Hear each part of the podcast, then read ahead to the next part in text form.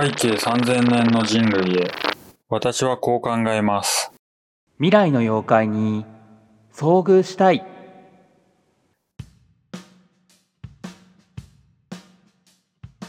はいということで今回なんですけどあの僕前もコーヒーの話をしたじゃないですか。はい。だいぶ前ですけど。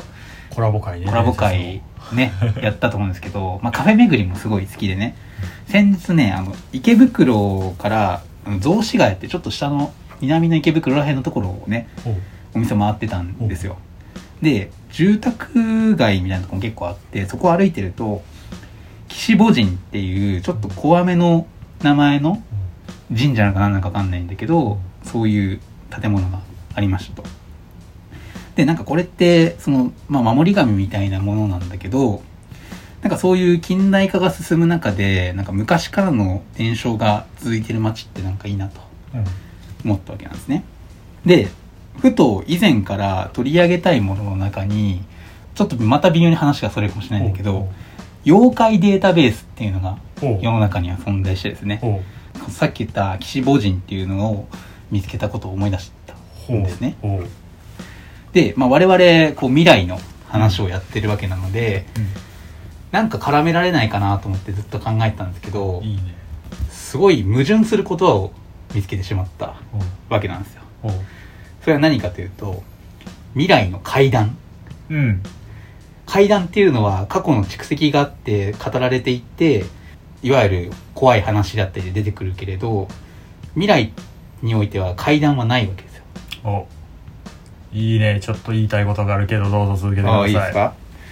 でちょっと未来の怪談とか未来の妖怪っていうのをちょっとやりたいなと思ってて今回持ってきたんですけど、うん。まあ、ちょっとこのワードっていうのは結構範囲が広くなるので全部を語れないのでいつかまたやるかもしれないんですけど今回は、まあ、ある程度我々でもともと用意してた話をしたいなと思ってます、うんでなんか先に言いたいことがあるんでしょ？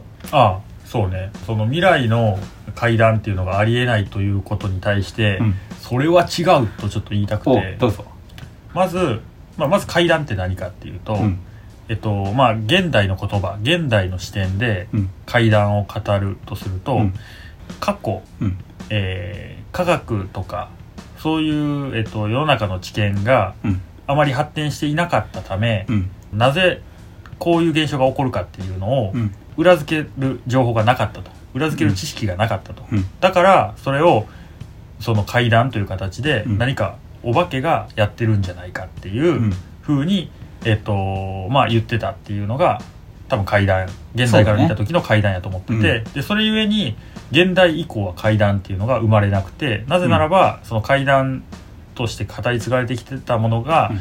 えっと、なぜそういうことが起こるかっていうのを、え説明できるようになってしまっているかまあまあそうだね。ら、うん、でも今説明できないことがあるってことは将来にわたっても説明できないままのものがあるわけだよね。そう。でそれが何かっていうと、うん。あの僕はこれは、まあ、過去の時からも言わせてもらってんねんけど、ん。あの科学を信じきっていないと。うんうんで例えば、まあ、天動説うんうん。がある世の中で、うん。ある時から地動説うんうん。が正しくなったように、うん電気とかね例えば、うん。まあ。電気って存在するよねと、うん。うんうん。で僕は全然ねあの理系でもないので、うん。なんかこう電波が磁場がとかなんかぐるぐる回っててみたいなのが全然わからないけれども、うん。うん。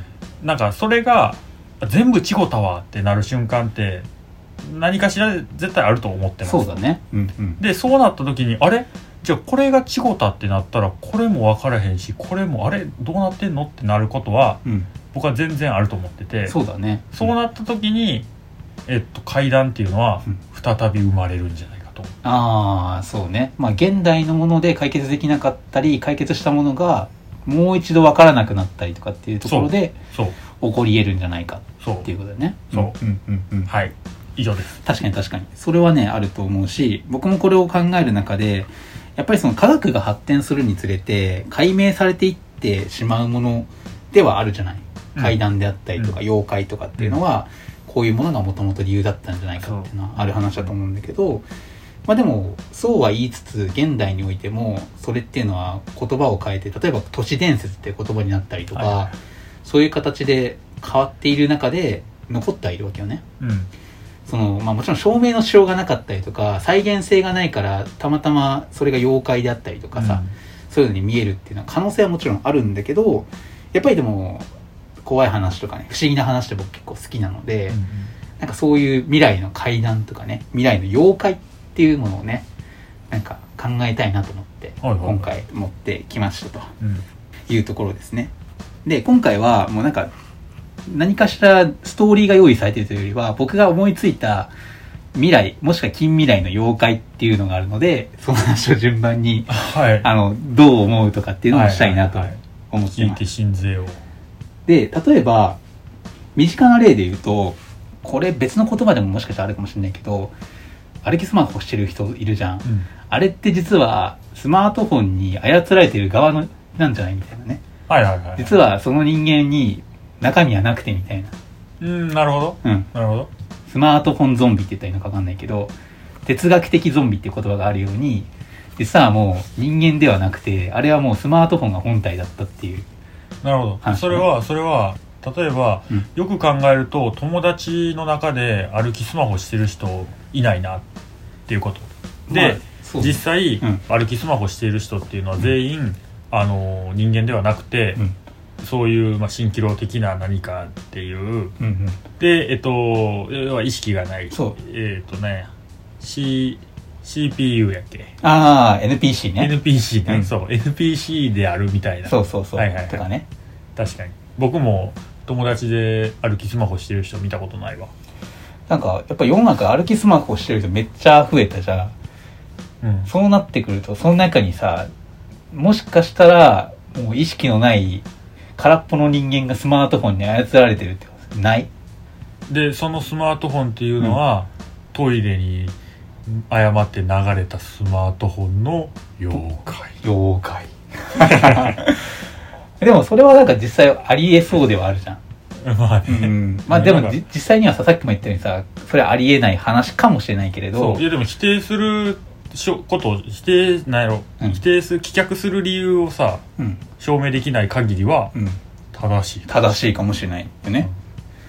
なんかそういうね、近未来であったり、現代でもいいんだけど、まあまだ妖怪であったりとかさ、怪談って残るはずだから、そういうのあるんじゃないかなってまず一つ目に思ったんだね。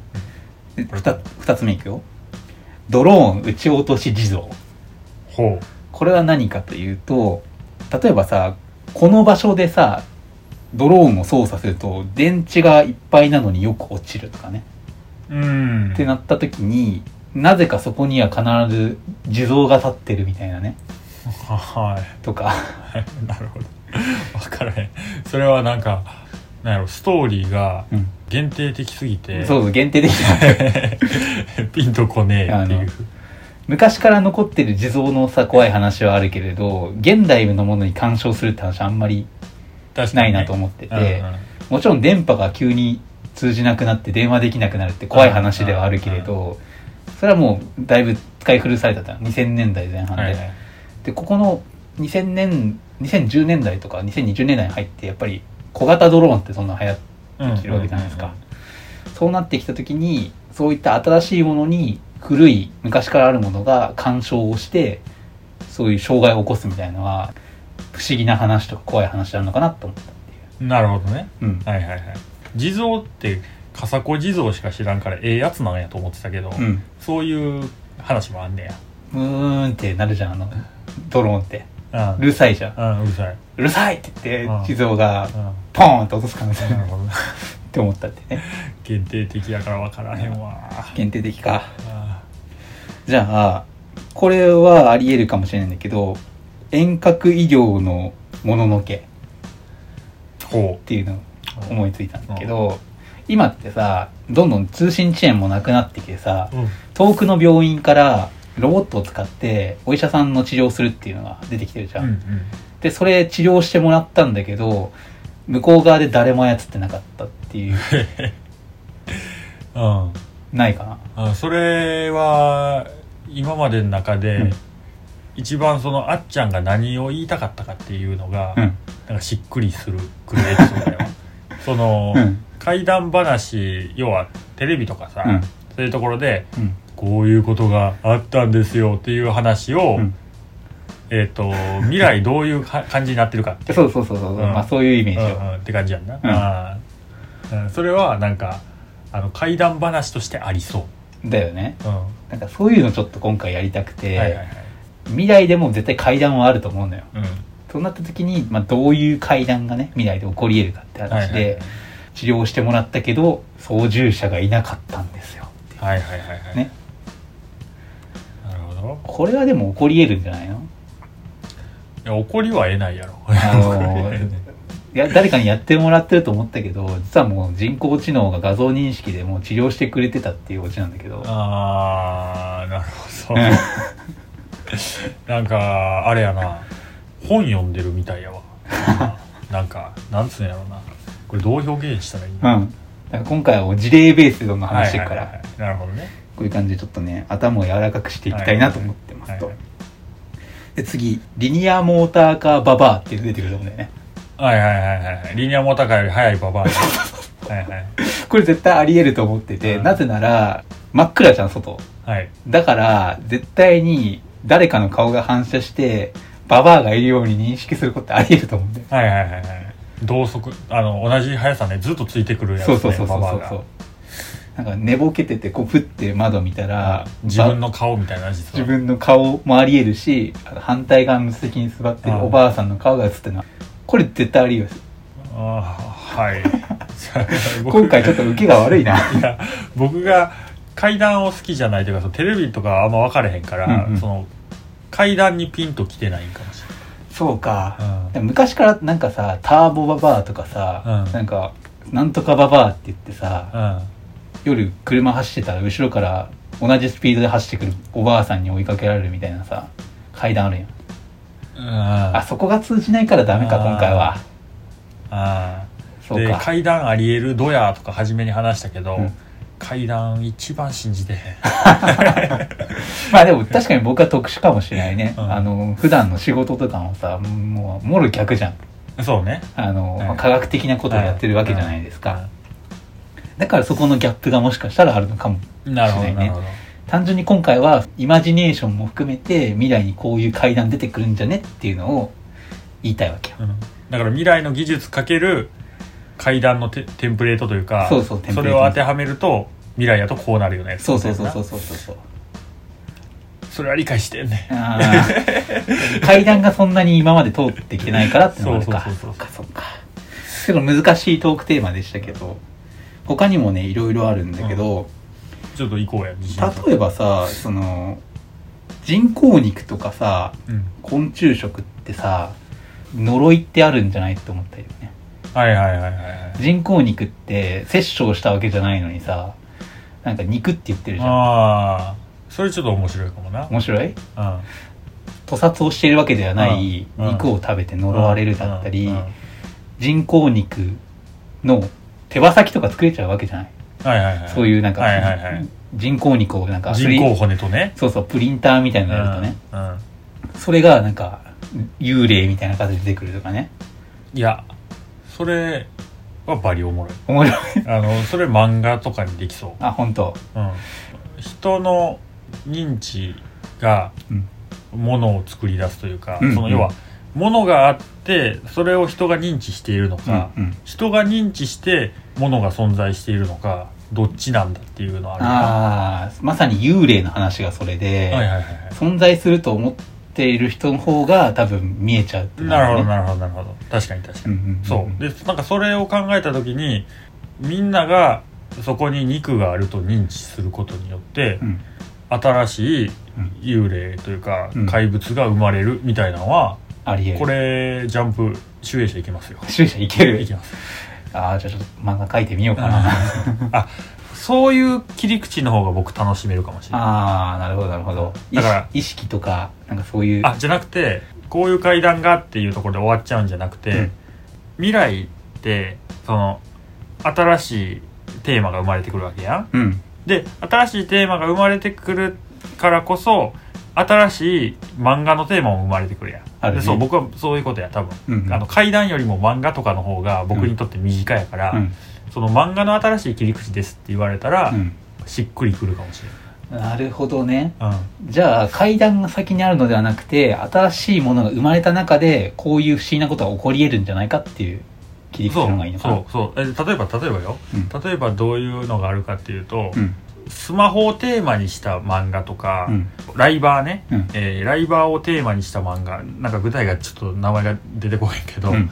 そういうのがもしあったとして、うん。っていうのってそれは新しいみんなにとっての常識が生まれたからこそ、うん。それをテーマにしたうん。作品が生まれうるっていう、うん。そういう順序やんか。そうだね。で例えばじゃあ「ワンピースは100年前も楽しめたのか。うんそれは「ワンピースは現代やから楽しめるのかっていうと「ワンピースって別に何やろスマホも出てこないし、うん。多分今の常識があるからこそ楽しめるっていう要素あんまないなって思うねんけど、うんそういうものは生まれてきうるなっていう。うん。だからさっきの話も人工肉っていうのが多分みんなにとってしっくりこないやんうん。現代において、だね。からそれをテーマにした漫画って今やと流行らへんけど、うん。それは、えっと、100年後人工肉がみんなにとって、うん当たり前になった時に、うん。その人工肉に対する思いが念になってなんか敵キャラになるみたいなってってすごいしっくりくるやん、ああそうだね。っっていうので面白いと思った。うんうんうんうんうんうんじゃあ未来で起こり得ることとか未来の常識を踏まえてなんかそういうのないかなって話をした方がそう。いいのかな？そういう風な方が僕が飲み込みやすい、うんうんうんうんうん。じゃあ未来の話をしますか。うーん例えば匂いってさ今あんまりまだ再現できないじゃん。うんうんうん。五感の中でまだ唯一手がかりがないのって嗅覚だけだと思っていて僕はほぼ。確かに。触覚とかさ視覚とかさ、まあ、耳と聴覚とか、うんうん。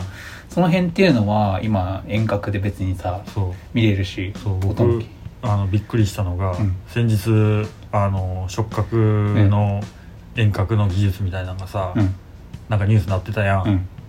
あ僕の中では、うん。えっと、その嗅覚と触覚っていうのはうん。再現できないやとずっと思ってたけど、うん。触覚がなんか嗅覚より先にできんねやっていうのはちょっと感動したっていうのをちょっとあの興奮して興奮気味に話しました、はい。でも確かにその触覚はだいぶできるようになってきてるのよね。なんえかその、ー知らん知らんロボットとかの腕とかがもっと滑らかになったりとかさ、うんうん。そのいわゆる電気信号をうまく変えることができるようになったからこそ、まあ、義足とか義手とかもどんどん今うん。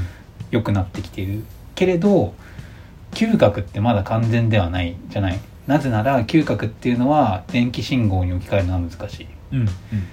そこに物質がないといけないからまあもしかしたら直接鼻の中にあのいわゆるあの電極みたいなのつなげた再現はできるかもしれないよ。あの味覚もそうだけどね、うんうん。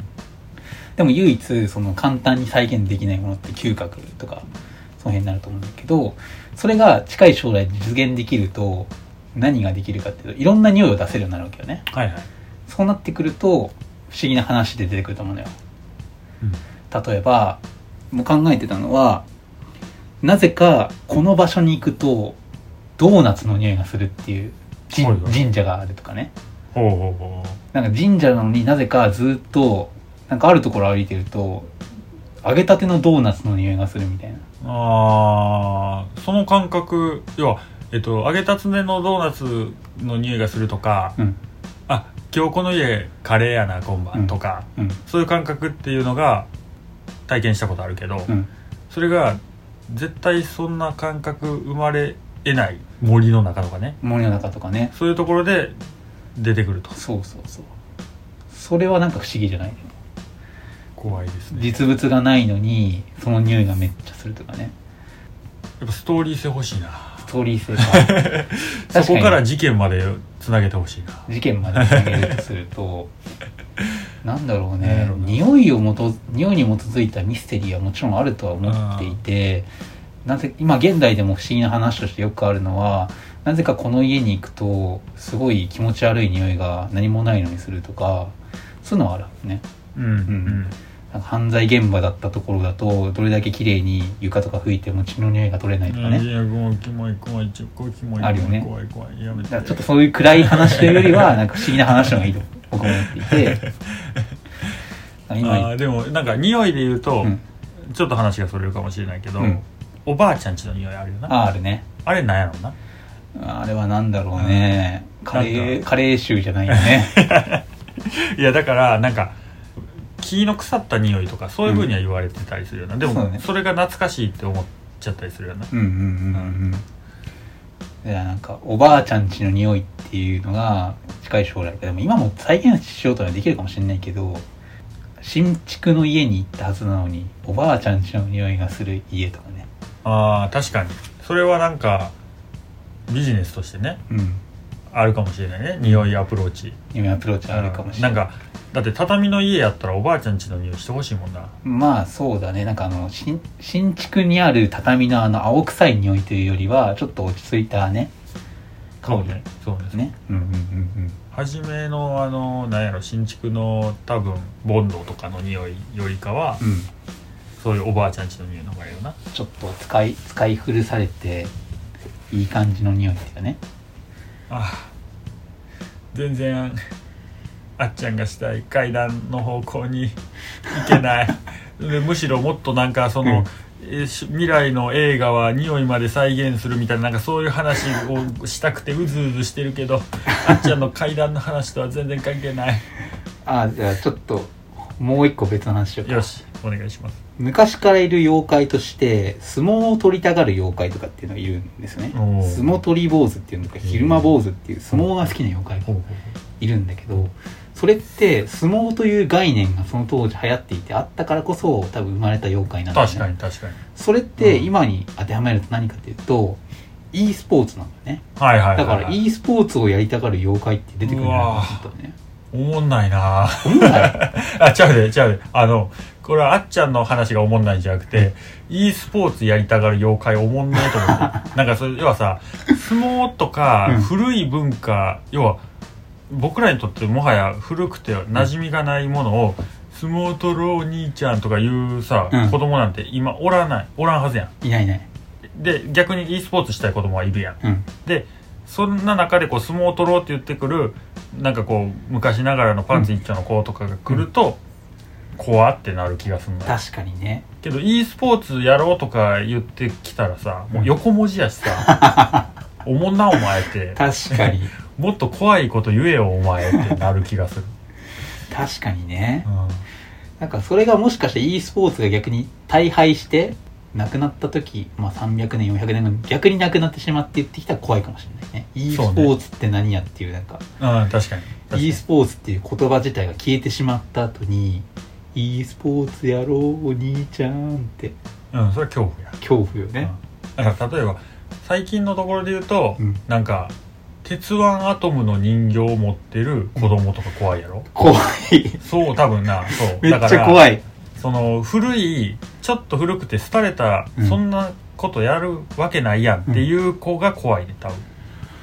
あそれで言うと未来からの視点になっちゃうけど、うん。ハンドスピナー回してる少年って確かにな。妖怪になるんじゃないあーまだセーフ。まだギリセーフ。あと5年後はそれ妖怪やわ、妖怪か。うん。じゃあそその逆の視点の方がいいかもしれないね。現代のものが古くなっていった時に、まあ、100年後200年後にどういうものを持ってたりとかどういう行動をされるとこいつは妖怪に見えるんだろうってはいはいはい。視点もいいかもしれない、うん、なんかこう昔流行ったもの。だからまあ今流行ったものやんな、うん。今流行ってて絶対に廃れるものうん。なんじゃない？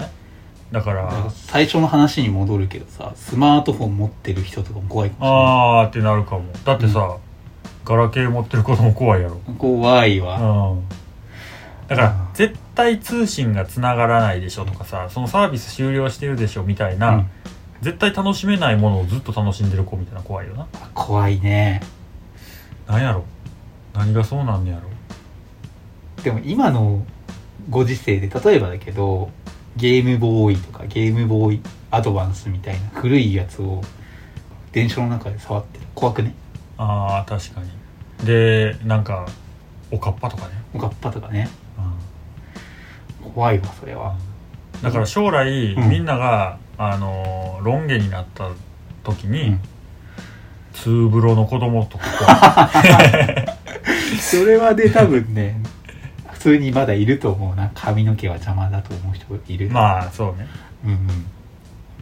あでもそういうそういう視点大事かもしれないね。現代の中で廃れていくものは妖怪になるんじゃないかっていう考え方よね。いやなんかありそうだな他にも。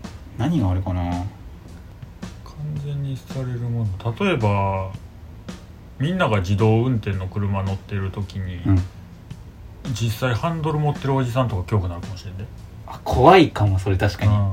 えなんで人間が運転してんのっていう。そうあそれは確かに常識の転換だよね、確かに。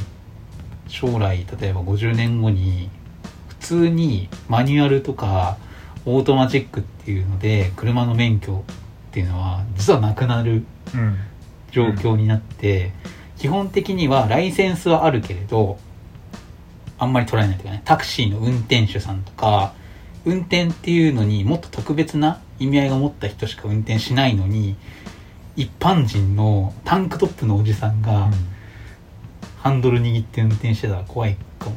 うん、うん。そうな気がする。で今話聞いてる時にふと今最近妖怪になったばっかりのうん。妖怪になに分類されたばっかりのあの種類の人間うん。思いついたけど、うん。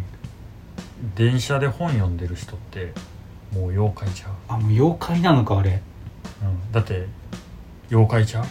どう？確かにね。まあ電車で本読んでるだけやったらまだ大丈夫やけど服装がちょっとうん。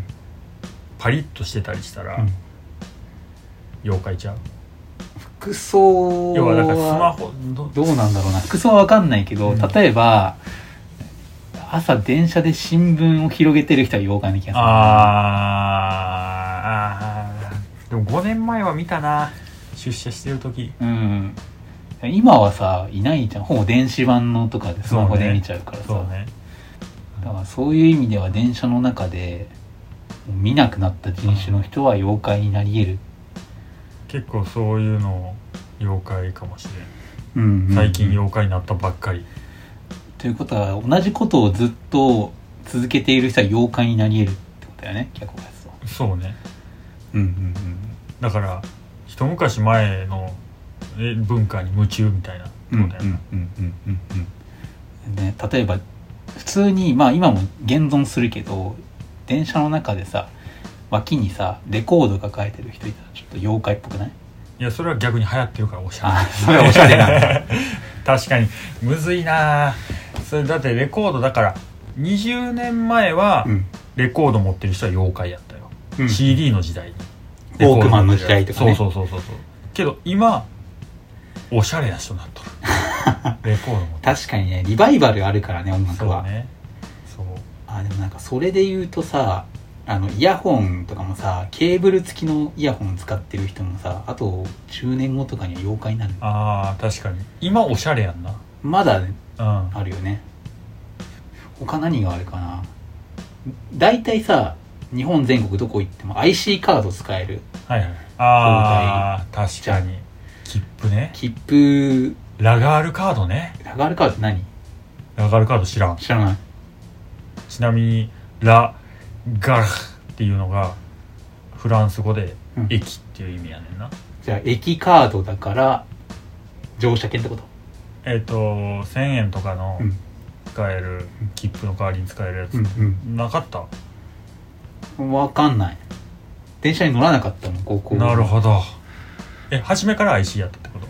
いつも高校とか中学校は自転車通勤だったから、うんうん。そもそも電車に乗る文化は僕はなかったのよ。で大学は IC IC ああえ磁気定期も使ってない？磁気定期はちょっと使ったか使ってないかああなるほどね。磁気定期と同じ形で、うん。えっと5000円とかで買えるものでうん。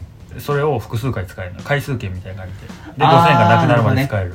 似たようなもんで言うとテレフォンカードとか。ああまさにまさに。テレフォンカードの電車版っていうのがあーなるほどのラガールカーでそれは妖怪になり得るんじゃな。いドあの前あの父親が電車乗る時にラガールカードを使ってうん。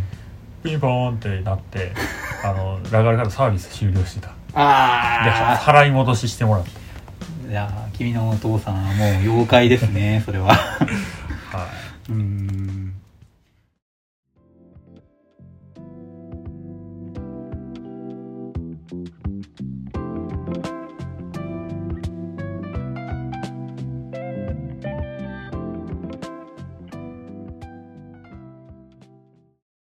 個話したいことがあって、今って妖怪っていうものが解明されていきつつあるというかね。はいはい科学によってどんどん解明されているから妖怪は減るんじゃないか。むしろ今後妖怪出てこないんじゃないかっていう風な考え方も一つあるんだけど逆の考えも実はあるかなとうん思ってますと。それはなぜかというと日本の人口が減るからなんですね。はい。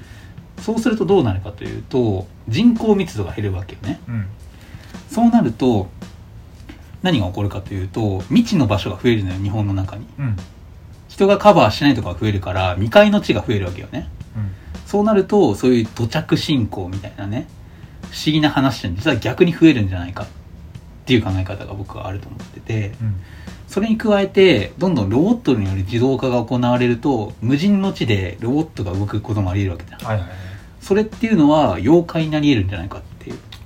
なるほど考え方があると思うんだよね。それはどう思う？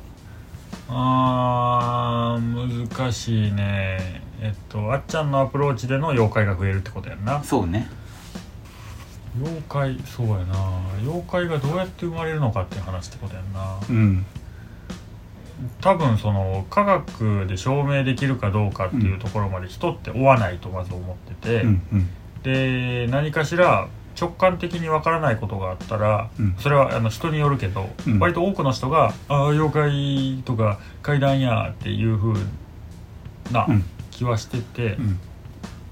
だからまあ人口密度減ってお互い監視し合えるみたいなさ、うん。まあ、東京とかは夜も高校としてて、うん。いろんな人がいてうん。お互い監視し合ってるから、うん。妖怪が少ないと考えると、うん。まああっちゃんが言うように妖怪増えるんかもなとも思うな。そう。人口密度が減るということは夜にある会う人っていうのは相対に減るわけよね。うん。そうなるとなんかよくわからない人と会った時ってそれってなんかもう人としては妖怪として認識しちゃうんじゃないかなとかね。うん。不審者っていう考え方ももちろんあるんだけどえこの人この辺で見たことないぞみたいな人はいはいはい。いた時にそれは妖怪になり得るんじゃないかとかね。そうね。あとはまあ夜中にそういうロボットが街中を歩いていたとすると人間とおかしい歩き方をしてる可能性もあるじゃん。うん。ってなるとそれは妖怪として認識するんじゃないかとね。うん。まああと妖怪えっ、とそのロボットがこう動いたことによって物音がしたりしたらうん。人がいるはずのないところやのに物音がしたにまあなりうるわな。うんうんうんうん。まあなんか空き家が増えてくると掃除ロボットがメンテをするっていう可能性もあるわけじゃないうん。そういう場合にも例えば妖怪というかね幽霊っていうふうに認知しちゃう可能性もあるかなと思ったりしてね。そうね。うん。でその妖怪っていう意識が高まるとうん。妖怪は増えると思うので。うん。そうか。今思ったのが、うん。妖怪がいるかどうかっていうのはえっとその妖怪がいるというかどうかにうん。よって決まるわけ。要は人が妖怪がいたとするかどうかっていうことによって決まると考えると、えっと、妖怪がいたっていう人が増えることによって要は妖怪ブームってことやんな。そうね。妖怪ブームが起こることによって妖怪は増えうるってうん。いう気がしたな、だからこそあっちゃんの言うこと正しいってより今思えてんけど、うん。いろんな人が「あーこういう妖怪いた」とかうん。なんか写真に変なの写ってたみたいな体験が増えるでそういう話に対してのみんなの共感性が上がれば上がるほど、うん。えー世の中の妖怪は増えると。そうだね。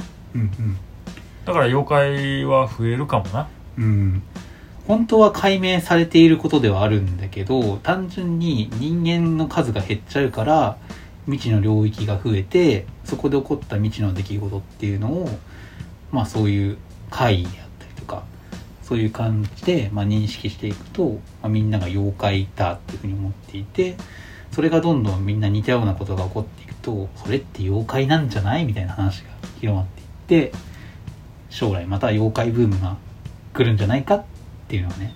そうね。なんかこの話を通して感じたのは、うん。科学によって解明されているかどうかって一般人とか、うん。まあ、要は、えっと、民衆にとってあまり関係がなくてうん。例えばその心霊写真ね、うん。iPhone で撮った写真になんか写りますと。で一応一つ言われてたりするのがそのフレアって言われるもの。ねううん。ん。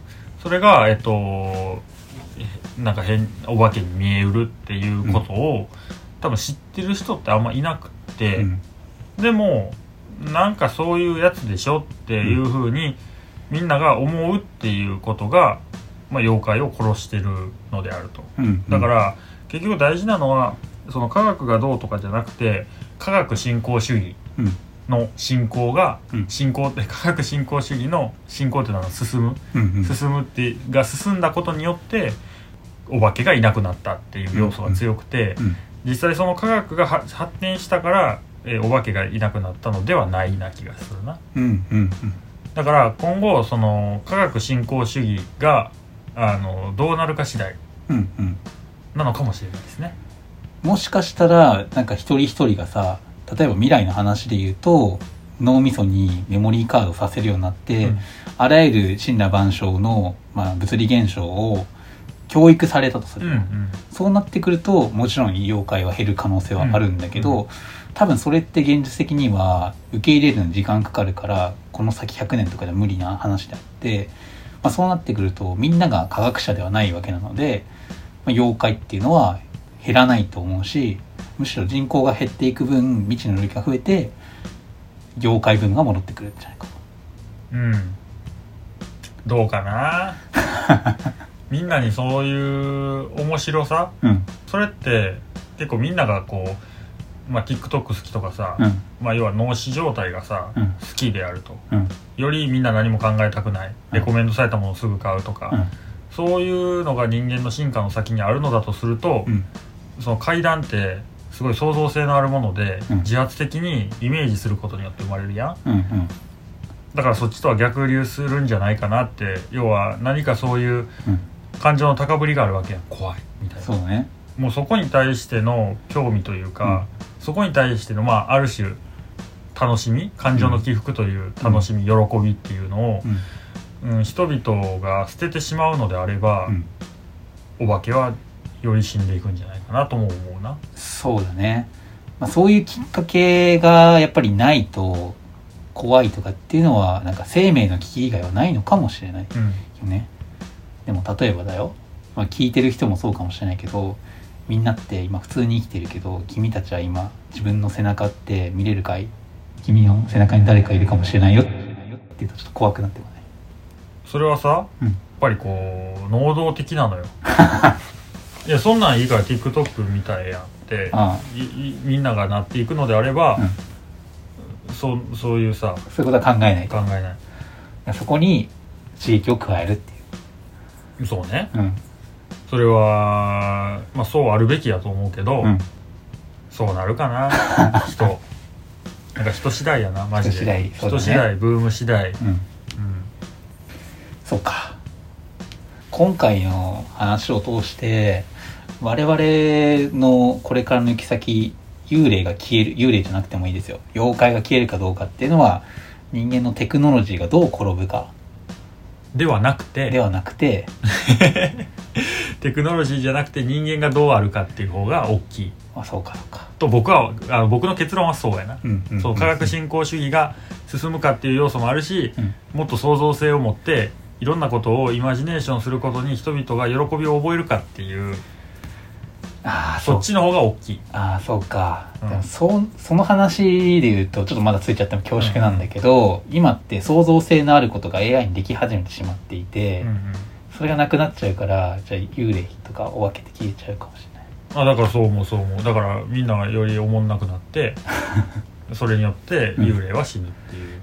うんうんのが、まあ、僕の思う、えっと要は科学の進行とは別で、もしかしたら科学の根本的なところが覆されてうん。もっと幽霊の要素がたくさん出てくるかもしれないけどうん。人々はそこに対して関心を示す前にうん。TikTok を見て脳死状態、になっていると。うん、そうかじゃあ逆を返すと今我々みたいに幽霊のことを考えられている人間は創造性があるというふうに分類されるということなんでしょうかね。豊かだったってなるかもしれうないね。ん。じゃあちょっとこの辺でまとめたいと思いますけど。いや西暦3000年の人たちは脳死になっているのかそれとも何か新しい創造性を発揮しているのかってところにはなるんですけど階段を話しててほしいなと僕は思いますね。そうね。うん。僕は思わない。思わない。思わないかい。階段あんま好きじゃなかった。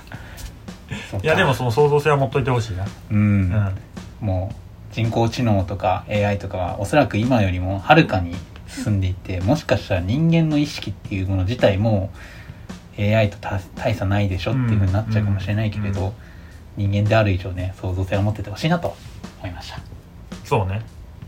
だってそのために生きてんだから。だよね。